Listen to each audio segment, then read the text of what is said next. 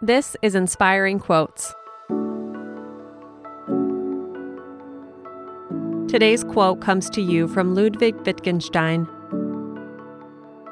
Never stay up on the barren heights of cleverness, but come down into the green valleys of silliness. Ludwig Wittgenstein chaired the University of Cambridge Philosophy Department for eight years, but he was described by his biographer as a reluctant professor he didn't believe that philosophy should be approached like a job, and he often attempted to dissuade his students from pursuing academic careers. Indeed, Wittgenstein changed direction in his professional life numerous times.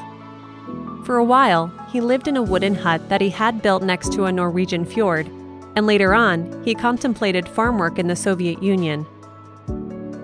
This quote comes from a 1948 journal entry that Wittgenstein wrote when he was 59 and it reminds us that the celebrated author was, unfailingly, young at heart.